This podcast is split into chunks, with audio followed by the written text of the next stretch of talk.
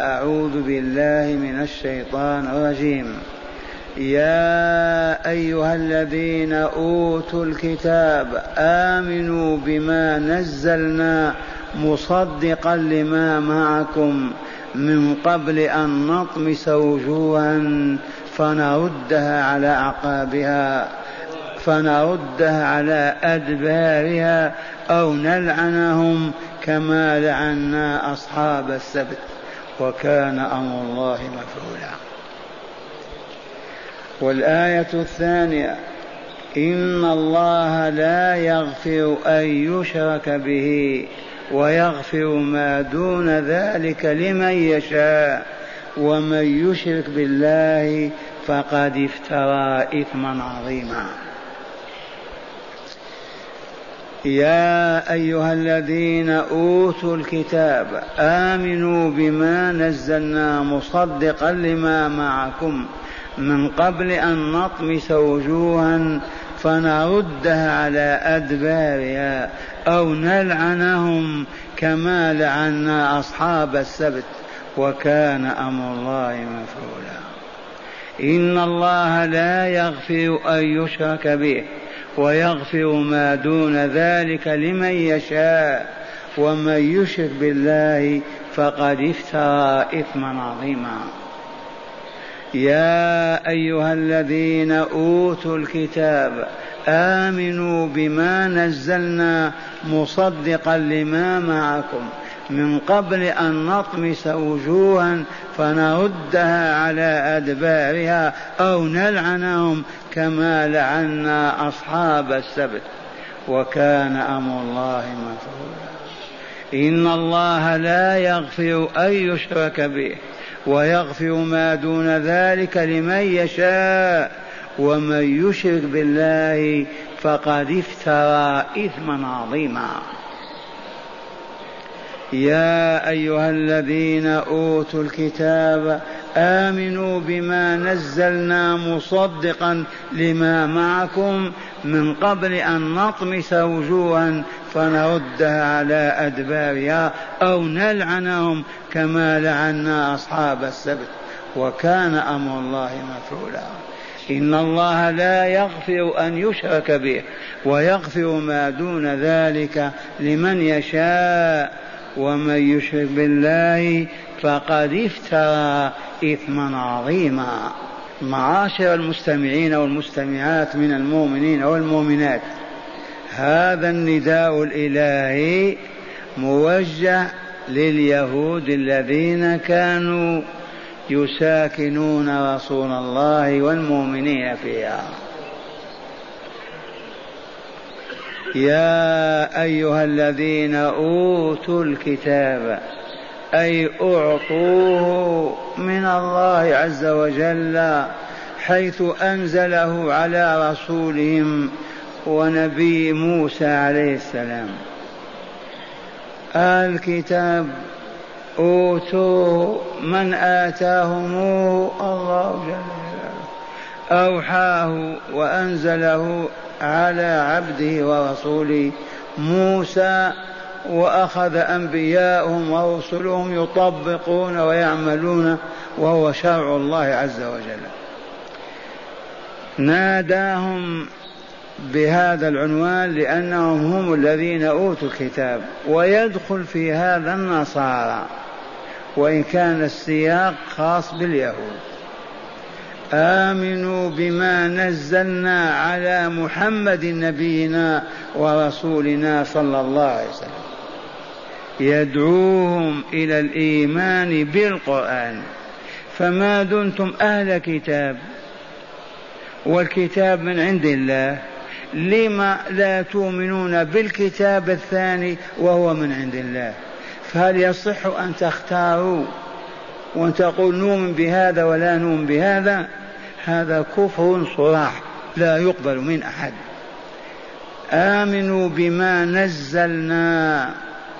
ولطيفة أخرى قال نزلنا لأن القرآن نزله الله في ظرف ثلاث وعشرين سنة، التنزيل شيئا فشيئا، آية بعد أخرى، أما التوراة فقد أنزلها جملة واحدة، فلهذا بعد الغفلة انتبهتم. نزلنا لا يكون للتوراة، بل التوراة نزلت جملة واحدة. ولهذا قال المشركون وهم يستقون هذه الضلالات من اليهود: لولا أنزل عليه الكتاب جملة واحدة. جاء من سورة الفرقان. مرة ثانية نزلنا، هذا التنزيل يكون شيئا بعد شيء، فتم تنزيل القرآن في ظرف ثلاثة وعشرين سنة، أليس كذلك؟ لا. التوراة أنزلها الله جملة واحدة على موسى عليه السلام، فهاهذا تعالى ينادي اليهود المعاصرين وال وغير المعاصرين، لكن الذين هم في المدينة أول من ينادى بهذا: يا أيها الذين أوتوا الكتاب آمنوا بما نزلنا مصدقا لما معكم، أي مما هو حكم الله في التوراة. ما في فرق بين ما في القرآن وما في التوراة، كله كلام الله يحمل شرعه وهدايته لخلقه، كله يدعو إلى العدل وإلى الطهر والصفاء. لا فرق بين التوراة والقرآن، مصدقا لما معكم.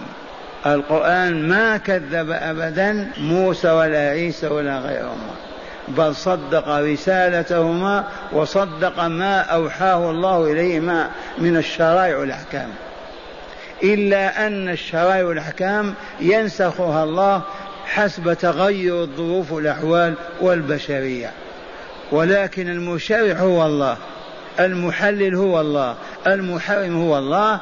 إذن فيجب على كل مؤمن أن يؤمن بما شرع الله على موسى وعلى محمد صلى الله عليه وسلم. وقوله تعالى: من قبل أن نطمس وجوها، هذا التهديد وهذا الوعيد لا يطاق. من قبل أن نطمس وجوها فنردها على أدبارها، يصابون بمسخ، فإذا أعينهم تنطمس وإذا أنوفهم تنطمس، ويصبح القفا هو الأمام، وليس هذا على الله بعزيز ولا بمستنكر. أما لعن أصحاب السبت فحولهم إلى مجموعتين، مجموعة من القرادة وأخرى من الخنازير. واسألهم عن القرية التي كانت حاضرة البحر إذ يعدون في السبت، إذ تأتيهم حيتانهم يوم سبتهم شرعا ويوم لا يسبتون لا تأتيهم، كذلك نبلوهم بما كانوا يفسقون. إلى أنهم انقسموا ثلاثة طوائف: طائفة أنكرت المنكر وفرت من وجودها بينهم، وأخرى سكتت، والثالثة استمرت على ذلك العصيان، وهو مجرد صيد يوم السبت. فمسخهم الله بكلمة كونوا قردة وخنازير فكانوا قردة وخنازير. ثلاثة أيام الناس يشرفون على أسوار المدينة ويشاهدون القردة والخنازير، ثم أبادهم الله ورموا بهم في البحر. من قبل أن نطمس وجوها فنردها على أدبارها أو نلعنهم كما لعنا أصحاب السبت. ماذا فعل بأصحاب السبت؟ مسخهم قردة وخنازير. واللعن والطرد والبعد من كل رحمة ومن كل خير. هذه الآية عجب، لو شاء تعالى لا فعل، وكان أمر الله مفعولا، ولكن ولعل بركة النبي محمد صلى الله عليه وسلم والرحمة التي أودعها الله فيه. وقد أخبر أنه لا يصيب أمته بما أصاب الأمم السابقة، بعذاب الاستئصال والإبادة، وهم يعتبرون من أمة محمد صلى الله عليه وسلم إذ هو رسولهم الحق. قال مالك رحمه الله: كان أول إسلام كعب الأحبار، هذا من علماء اليهود وليس بصحابي، أسلم بعد وفاة رسول الله. كعب الأحبار أنه مر برجل يقرأ هذه الآية.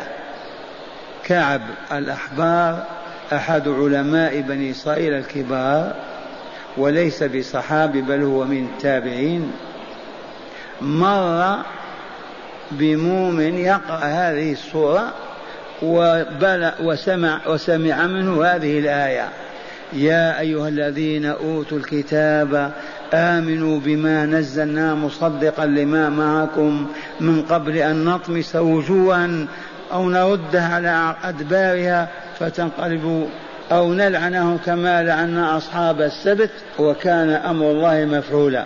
قال يقرأ هذه الآية فوضع كعب الأحبار كفيه على وجهه، وضع كفيه على وجهه ورجع القهقراء، كان ماشي مع الشارع على طول.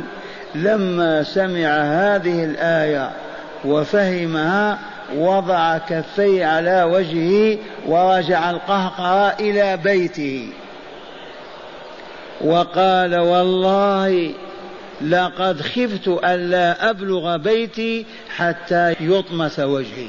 ماشي وإذا بمؤمن يقرأ وينتهي إلى هذه الآية فيسمعها كعب الأحبار رضي الله عنه، يسمعها فما حصل إلا وانفعل انفعال عجب، فوضع وجه كفيه على وجهه ساخطا على نفسه ورجع القهقرة إلى بيته، خاف أن لا يصل البيت حتى يمسح الله وجهه.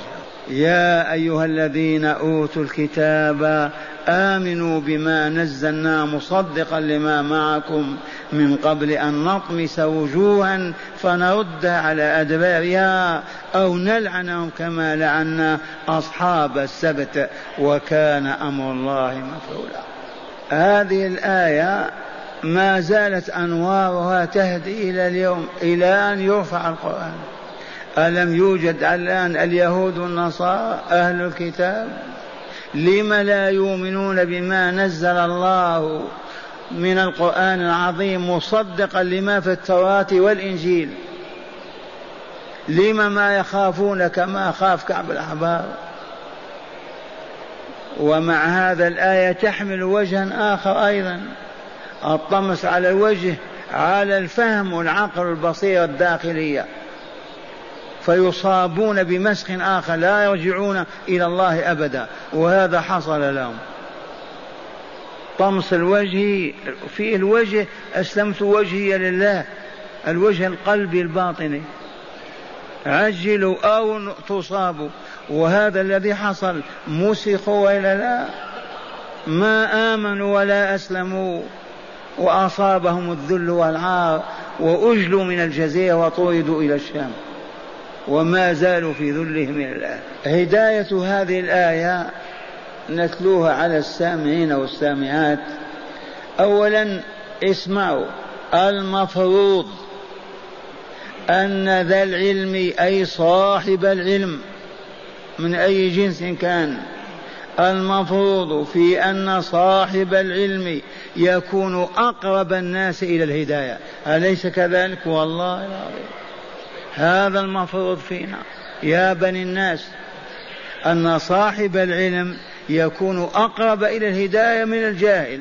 قال قبل: ولكن من سبقت شقوته في الأزل في كتاب المقادير ما ينفعه العلم. سبقت شقوته في كتاب المقادير أنه من أهل الشقاء لما يعلم الله تعالى من اختياره الشر والإصرار عليه، هذا لا ينفعه العلم. مرة ثانية: المفروض هذه هداية الآية، المفروض أن صاحب العلم يكون أقرب إلى الهداية ولا لا؟ أقرب إلى الهداية، أي علم وأي هداية، حتى العلم بالمنزل الفلاني صاحب العلم أقرب الوصول إليه مثلا، لا سيما العلم الرباني. ولكن لاحظ هذا الاستدراك، من سبقت شقوته. ما معنى سبقت شقاوته؟ لما كتب الله كتاب المقادير، أما كتب قبل أن يخلق الخلق كلهم وكتب الشقي والسعيد ولا لا؟ إي والله العظيم. السؤال لما يكتب شقاوة هذا الرجل وسعادة هذا وهو أخوه وابن عمه؟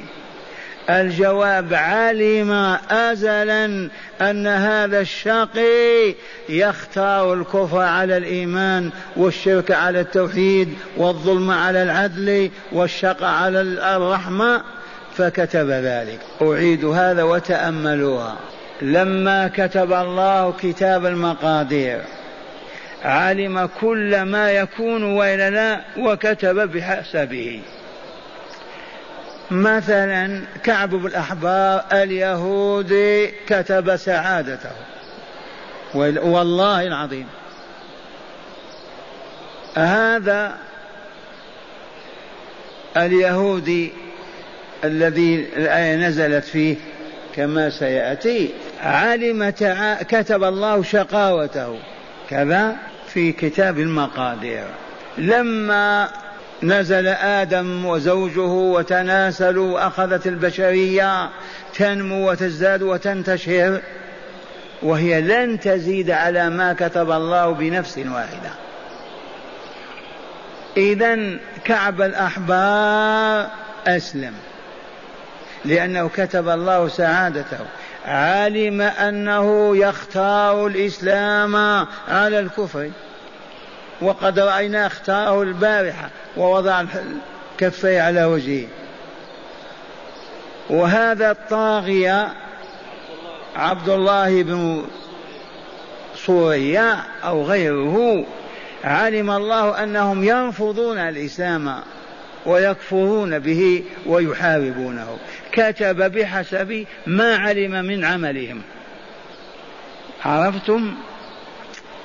مثل قريبا نضعه للإخوان دائما، الفلاح صاحب المزرعة يحمي البذر، بذر ماذا؟ بذر البطيخ أو الحبحب، تعرفون بذره ولا لا؟ في كفه، وبذر الحنظل في كفه كذا، وهو يعلم قبل ما يبذر قبل ما ينبت قبل ما يوجد لا حنظل ولا حبحب، يعرف أن هذا ينتج حبحبا حلوة يطعمه الناس، وهذا ينتج حبحا مر لا يؤكل هو الحنظل. فيه من يشك في الفلاح في هذا؟ على يقين، علم هذا قبل أن يكون قبل أن يوجد. فعلم الله عز وجل الأزل عرف كل من يقبل الهداية ويطلبها فكتب سعادته، وكل من يقبل من يرفض الهداية ويطلب الضلال كتب شقاوته. وما ربك بظلام للعبيد. فقط لا يقول القائل إذن ما دامت القضية هكذا هيا نلعب، هذا عبث، هذا جنون. ما دامت القضية هكذا هيا نؤمن ونسابق في الخيرات والصالحات.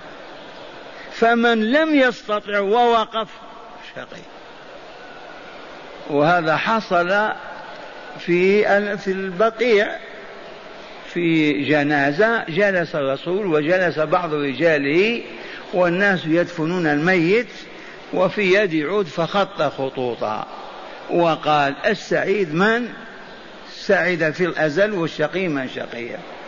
فقالوا: إذن فيما العمل يا رسول الله؟ إذا كانت القضية هكذا الشقي شقي والسعيد سعيد، لما العمل إذن؟ ما الفائدة؟ قال: اعملوا فكل ميسر لما خلق له. اعملوا فكل واحد من البشر ميسر ومسال لما خلق له.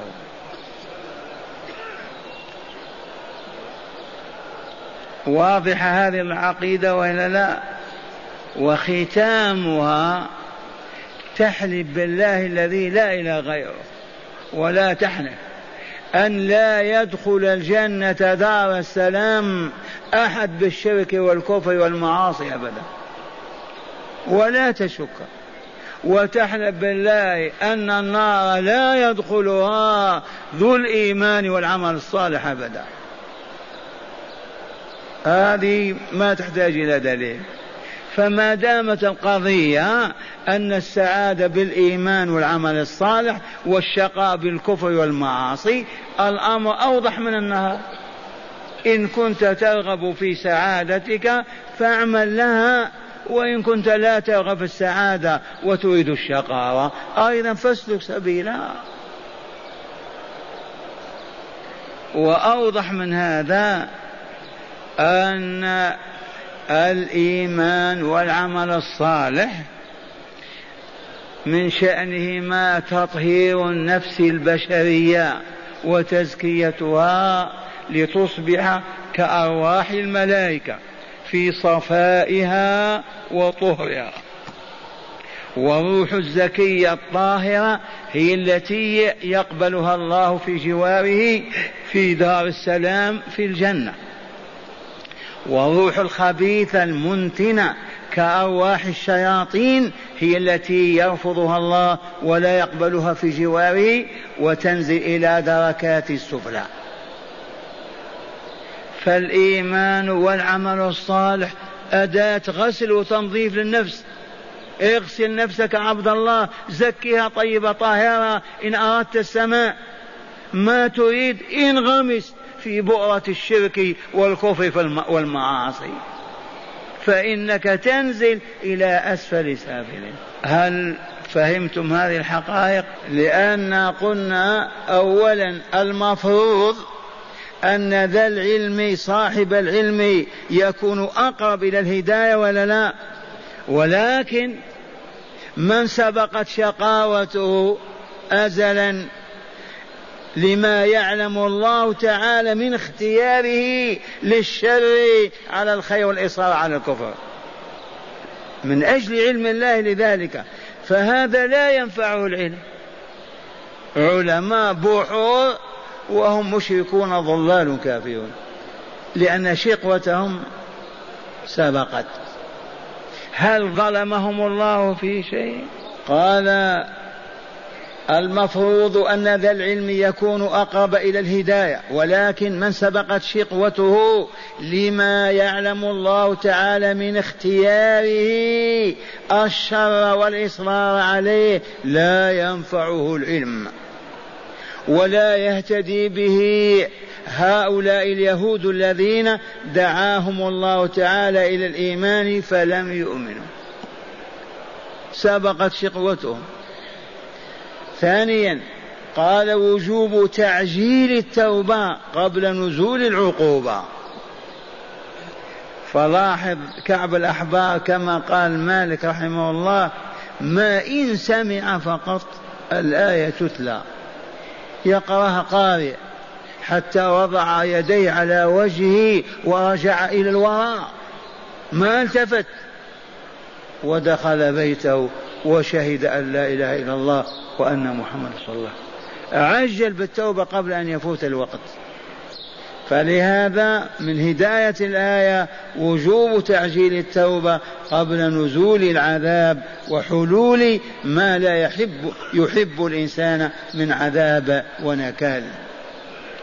ثالثا قد يكون المسخ في الوجوه بمسخ قد يكون المسخ في الوجوه بمسخ نعم قد يكون المسخ في كلمة الوجه يكون بمسخ الأفكار والعقول، فتفسد حياة المرء وتسوء.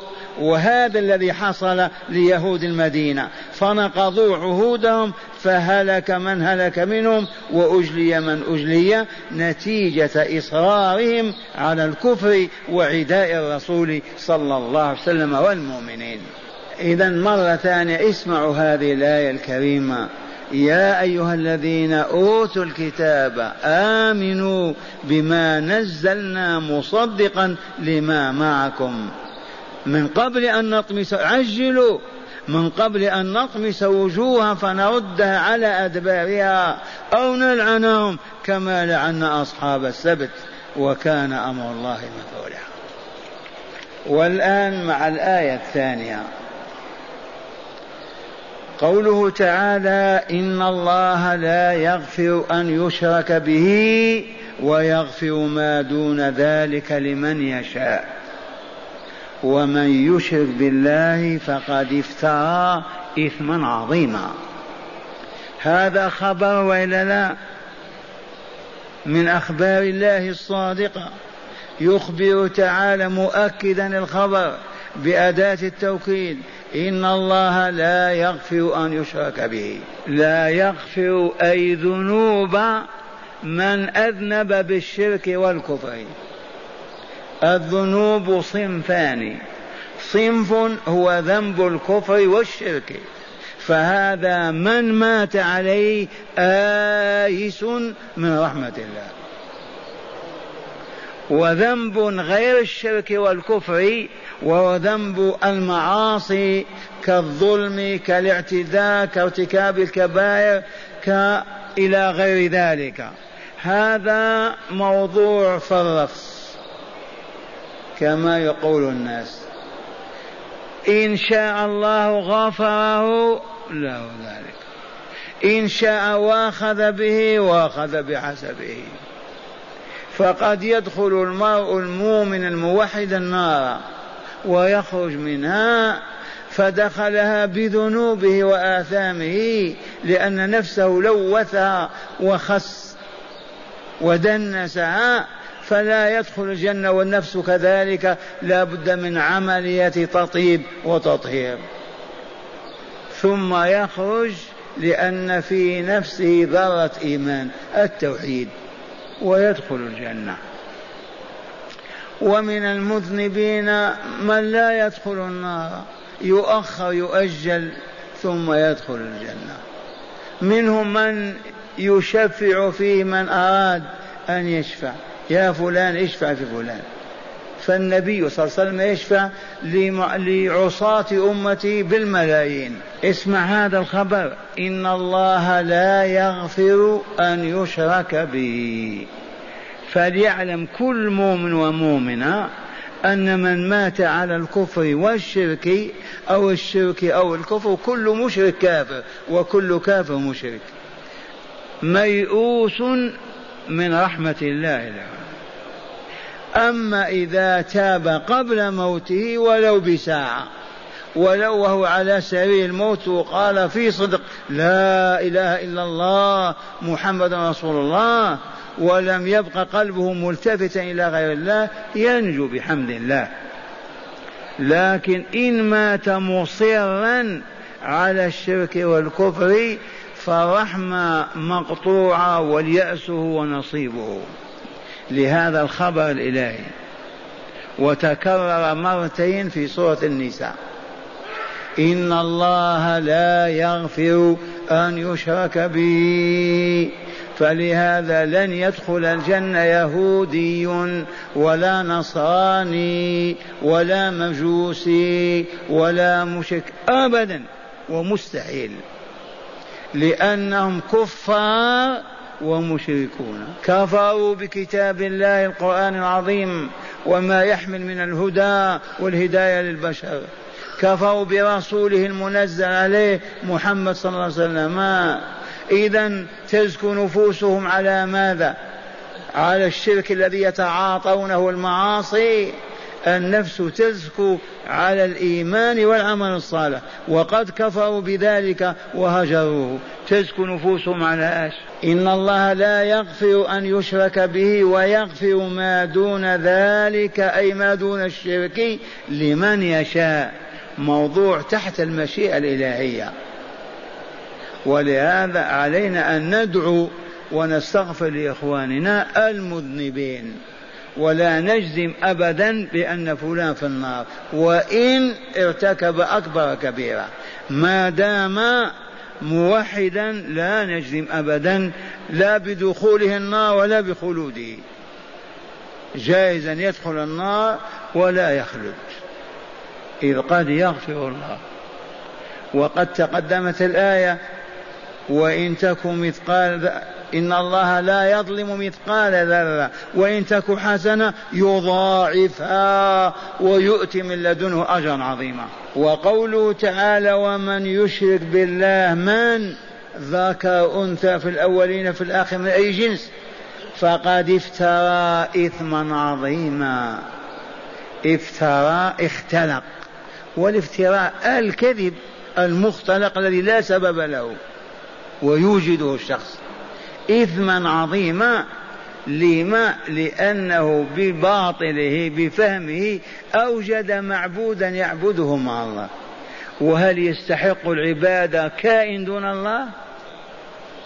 الله استحق العبادة لأنه خلقني ورزقني وخلق الكون كله من أجلي، بما نكافئه؟ بذكره وشكره، هو طلب هذا. والذي ينسى خالقه ويعمى عن رؤيته ويعبد سواه فيطرح بين يديه ويتذلل له ويسأل حوائجه، أي شخصية هذه؟ هذا أسوأ من البهائم، أليس كذلك؟ أتترك خالقك رازقك واهبك حياتك وحياة الدنيا وأمك وأبويك وتلتفت إلى حجر، إلى صنم، إلى صورة، إلى تمثال، إلى قبر، إلى شخصية مزعومة من زعماء الباطل، وتعطيه صفات الله فتقبل عليه، تدعوه، تستغيث به، تسأله، تطرح بين يديه، تملأ قلبك من حبه والخوف منه. كيف يصح هذا؟ إنه من يشرك بالله فقد افترى إثما عظيما، وإلا لا؟ ما بعد هذا الإثم إثم.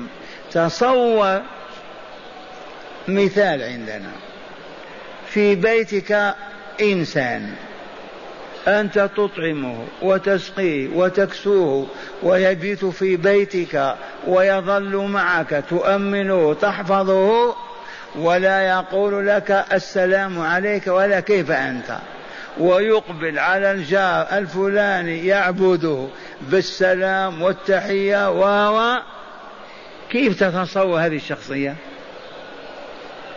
أو ما وضحت كلامه. عندك شخص مأمور تطعمه تسقيه تداويه تكسوه تفرش له الفراش، أنت حاميه أنت مولاه، ولا يذكرك بكلمة، معرض عنك تماما ومقبل على آخر دونك، ويحبه ويتكلم معه ويشتغل ويخدمه ويصلح نعاله. كيف تنظر إلى هذا المخلوق؟ تبقيه يعني؟ هذا ما تجازي إلا بالقتل والإبعاد أو تطرده من ساحتك. فالله عز وجل هو الذي وهبنا حياتنا وأرزاقنا وهذه الساعات والنهار والليل، كل الكون من أجلنا، خلق لكم ما في الأرض جميعا من أجل أن تذكروه وتشكروه. نترك ذكره وشكره ونقبل على أصنام وتماثيل أو شهوات وأهواء نعبدها. أمر عجب هذا ولا لا؟ وصدق الله العظيم. ومن يشرك بالله فقد افترى إثما عظيما. لنستمع إلى الآية شرحا في الكتاب. قال معنى الآية الكريمة يروى، يروى أو يروي الخبر أو يروي يروى الماء يشربه، هذا يدخل في الإذن وهذا في البطن. قال روي أنه لما نزل قول الله تعالى من سورة الزمر، الزمر جمع زمر وإلا لا؟ جمع زمر الطائفة، لأن أهل الجنة يدخلونها زمرا وأهل النار زمرا، ما هم دفعة واحدة بليارات، زمرة بعد زمرة، الأول في الأول. الصورة تسمى صورة الزمر. لما نزل فيها قول الله تعالى قل يا عبادي الذين أسرفوا على أنفسهم، أي بالمعاصي بالشرك والكفر، لا تقنطوا من رحمة الله إن الله يغفر الذنوب جميعا.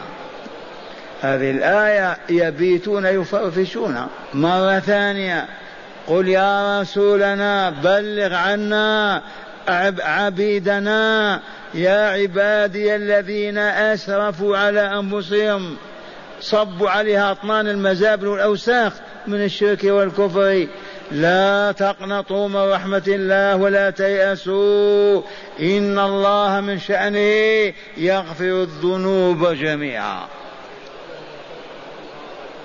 خبر مفرح ولا لا؟ قال قام رجل فقال للرسول صلى الله عليه وسلم والشرك يا نبي الله. هذا مثل منصور ما استساغ الدعوة، قام قال والشرك يا نبي الله، فكره ذلك رسول الله، ما أحب أن يذكر هذه القضية، خليها كما هي أحسن. عرفتم؟ ما دامت رحمة الله تفتحت أبوابها وطمع فيها كل مولى، لماذا أنت تقول هذا السؤال؟ تريد أن تقطعها. فكره ذلك رسول الله صلى الله عليه وسلم، وأنزل الله تعالى إن الله لا يغفر أن يشرك به ويغفر ما دون ذلك لمن يشاء. فلهذا لا تسألوا عن أشياء إن تبدأ لكم تسؤكم، وإن تسألوا حين ينزل القرآن تبدأ لكم. فلهذا ممنوع التعنت في الأسئلة، السؤال بقدر الحاجة. عطشان حقيقة أو تستطيع تصبر إلى البيت، تستطيع ما تطلب الماء، وعلى هذا فقيس. فنزل إن الله لا يغفر أن يشرك به ويغفر ما دون ذلك لمن يشاء، فأخبر تعالى عن نفسه بأنه لا يغفر الذنب المعروف بالشرك والكفر، وأما سائر الذنوب كبيرها وصغيرها فتحت المشيئة، إن شاء غفرها لمن ارتكبها فلم يعذبه بها، وإن شاء أخذه بها وعذبه. وأن من يشرك بالله تعالى فقد اختلق الكذب العظيم، إذ عبد من لا يستحق العبادة وأله من لا حق له في التأليه، فلذا هو قائل بالزور وعامل بالباطل، ومن هنا كان ذنبه عظيما. قائل بالزور وإلا لا؟ أي زور؟ تعبد من لا يستحق العبادة، كالذي تعطيه بيت فلان أو تعطيه سيارة فلان وليس لها بحق. قال هداية الآية الكريمة بسم الله الرحمن الرحيم ماذا؟ قال أولا عظم ذنب الشرك والكفر وأن كل الذنوب دونه. دلت الآية على عظم وعظم ذنب الشرك والكفر وأن كل ذنب دونهما، حتى قتل النفس إلا إذا قتلها مستحلا لا كافر. هذه اللطيفة خلي يأخذوها الزوار. اعلموا أيها الزائرون الكرام أن الله تعالى يقول وقوله الحق، وما كان لمؤمن أن يقتل مؤمنا إلا خطأ، ماذا تفهمون من هذا الخبر؟ ما كان لمؤمن أن يقتل مؤمنا اللهم إلا خطأ، أما عمدا عدوانا ما يمكن، إيمانه ما يسمح له، نوره المتجلي في قلبه تجعل يقدم على نفس يقتلها. وما كان لمؤمن أن يقتل مؤمنا إلا خطأ، أما عمدا عدوانا فالمؤمن ما يصدر عن هذا. ثم لما بين كفارة القتل الخطأ قال ومن يقتل مؤمنا متعمدا فجزاؤه جهنم خالدا فيها وغضب الله عليه ولعنه وأعد له عذابا عظيما. ومن يقتل مؤمنا متعمدا فجزاؤه جهنم خالدا فيها وغضب الله عليه ولعنه وأعد له عذابا عظيما. من هنا تستنبط أن الذي يتعمد قتل المؤمن وهو صاحي واعي ويريد أن يقتله ما فعل ذلك وهو مؤمن، والله أبدا ما فعل إلا ساعة كفره.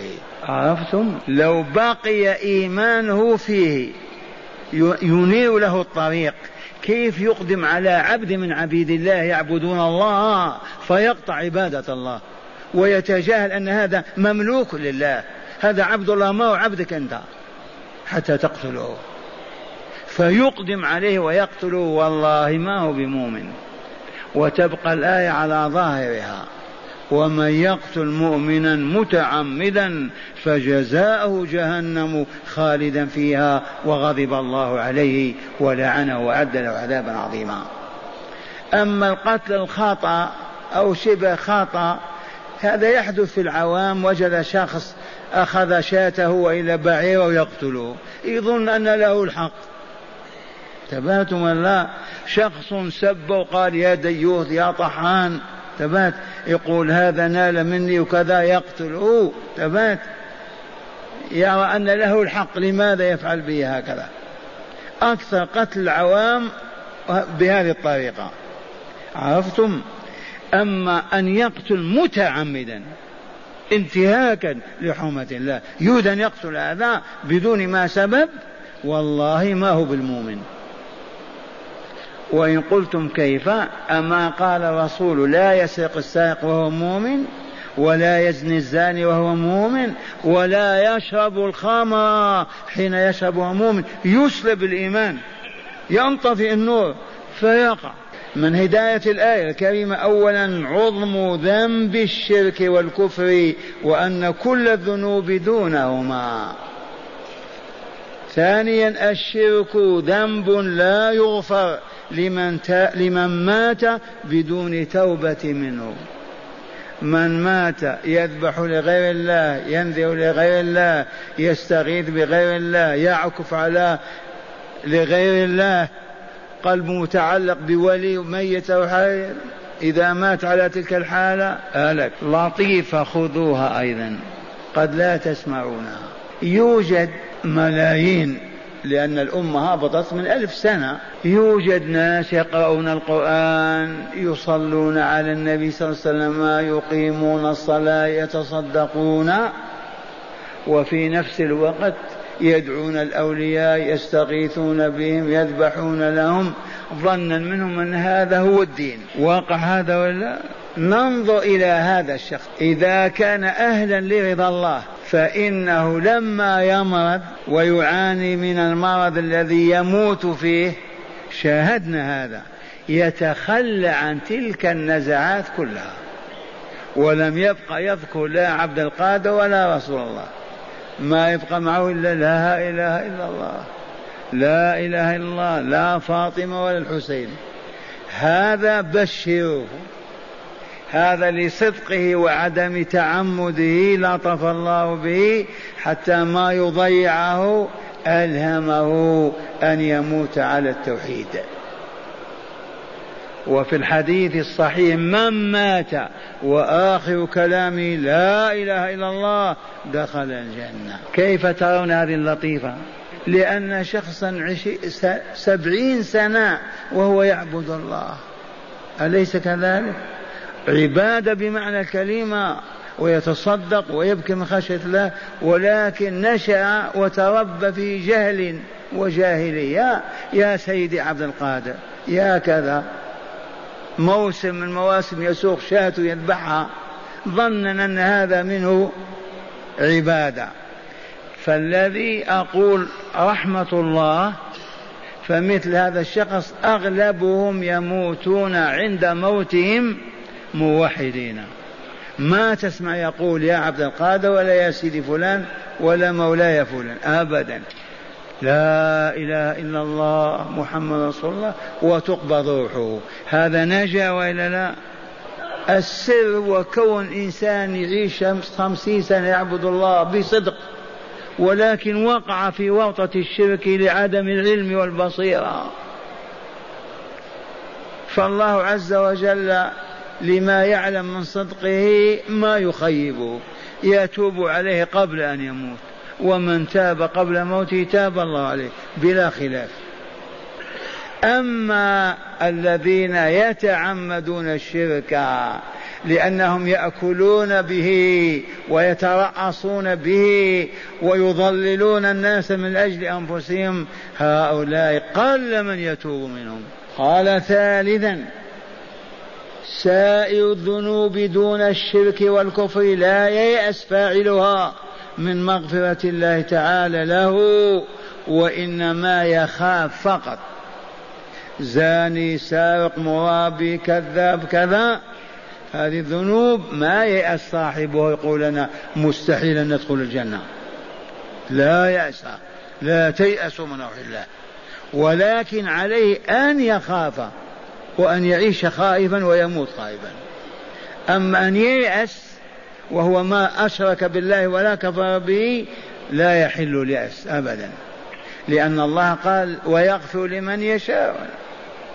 أما قال إن الله لا يغفر أن يشرك به، آيس هذا من مات على الشرك ولم يمت على التوحيد، كلنا آيسون من أن يرحمه الله ويدخله الجنة. مرة ثالثة سائر الذنوب دون الشرك والكفر لا ييأس فاعلها منين؟ من مغفرة الله تعالى له، وإنما عليه أن يخاف. رابعا وأخيرا قال الشرك زور وفاعله قائل بالزور، فاعل به، نعم أخذ حق الله وأعطاه لمخلوق.